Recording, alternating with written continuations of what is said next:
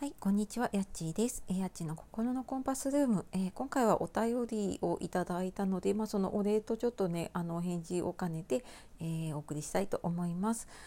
先週の土曜日あ違うな 日曜日昨日かあの親子トークをお届けしてそこに、えーと、お便りをいただいて、えーと、夜の伊藤電話さんの方からあのお便りいただいてありがとうございました、えー、同じね小学4年生の息子さんがいらっしゃって、えー、働くお母さんでっていうことでねあの共感しますっていうことでお便りいただいて本当にありがとうございます、えー、私もなんかこうやってねお便りとかいただいたりとかすると、ん、なんか同じ世代の人にね聞いてもらえてできっと同じ思いをねしてる方がいるんだなと思うとなんかすごくうん、嬉しいしなんかすごく力強い感じがしてはいあのすごくねあのありがたいですありがとうございます。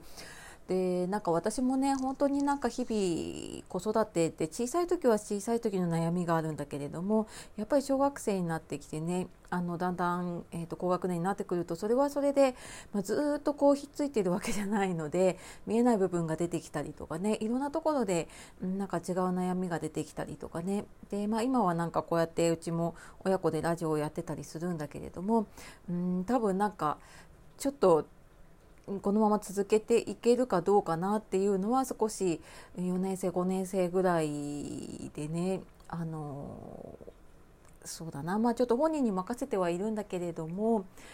うんまあちょっと一緒にやるのかもしくはちょっと別々の日に やるとか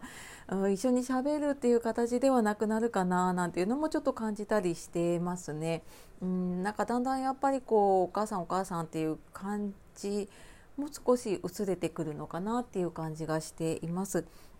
まあ、あのそんな感じでねあの子育て私も、えー、日々悩みながら あの試行錯誤しながらやっています。まあ、そんな様子もねあの日々えー、まあ、いいことだけじゃなくてねちょっと大変なこととか、まあ、そんなこともね配信しながら、えー、やっていこうと思っていますので、えー、これからも聞いていただけたら嬉しいです。はいというわけで、えちょっとお便りへのお返事をしながら、えちょっとね今後のその親子ラジオどうしようとか、はい、あのその話をさせていただきました、え聞いてくださってありがとうございます。ではまた次の配信でお会いしましょう。さようならまたね